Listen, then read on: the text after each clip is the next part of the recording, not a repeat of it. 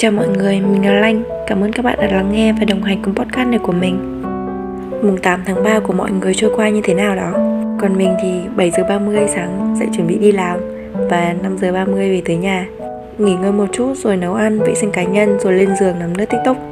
Nhưng mà tiktok hôm nay nó lạ lắm. Lướt qua thấy nhiều vấn đề nên mình có ý tưởng để ra podcast này. Sự tủi thân trong những ngày kỷ niệm.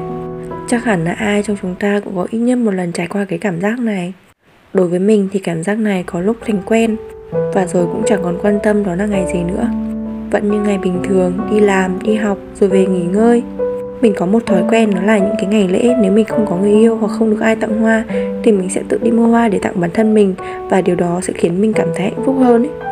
Mình thường hay trải qua những cái ngày lễ một mình nên đó là cách mà mình yêu thương và chiều chuộng bản thân. Mọi người cùng mình nghe thử một cái đoạn này rồi nói xem trong lòng mình đang nghĩ như thế nào nhé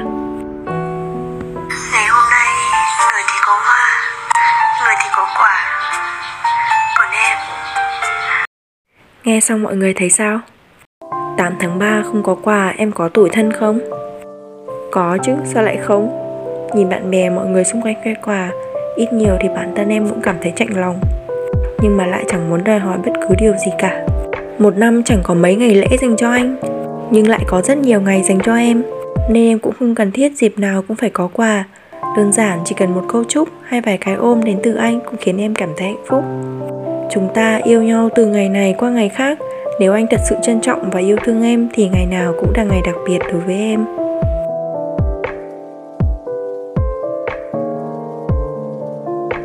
Thật ra cô gái nào cũng thích hoa, thích quà, thích sự bất ngờ lãng mạn. Nhưng sẽ có những người không đòi hỏi vẫn vui vẻ ở bên cạnh bạn khi bạn không tặng quà. Thì thật sự bạn phải trân trọng cô ấy rất là nhiều. Đừng bao giờ hỏi một người phụ nữ rằng em có thích quà không? Mà làm ơn hãy chủ động. Chủ động mới là chiều chuộng. Phụ nữ của bạn, bạn không chiều còn định để ai chiều hậu à? Mẹ của bạn nói không thích hoa, quả cáp làm gì cho tốn. Nhưng khi được tặng, dù chỉ một bông hoa Bà ấy cũng nhắn tin khoe ngay lập tức. Mẹ được tặng hoa rồi đấy. Rồi lại ngẩn ngơ vui vẻ cả một ngày như một đứa trẻ. Mẹ của bạn không cần bạn mua gì Chỉ cần bạn về nhà là được rồi.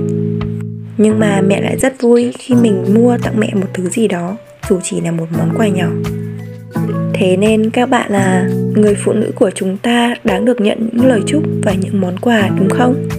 Vậy thì bạn tiếc gì mà để họ thấy tủi thân trong những ngày như thế?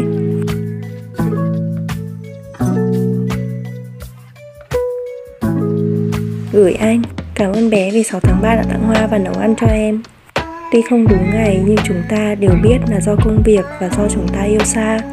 Nếu hỏi em những ngày lễ trước em có buồn không thì em có, buồn lắm.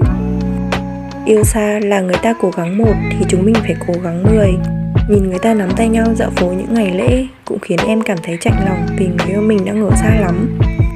Yêu xa là khi em thật sự có chuyện không ổn thì anh lại không thể ở bên. Người ta vẫn nói yêu xa là hơn cả một chữ yêu, đó là chữ thương kéo dài. Em chỉ mong người đàn ông của em có thể kiên định trước những cám dỗ ngoài xã hội để về nhà với em.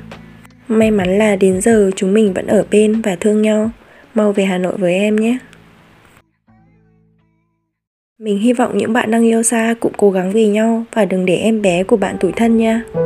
Còn những bạn đang độc thân thì hãy yêu thương bản thân mình, có thể tặng hoa cho bản thân mình chẳng hạn.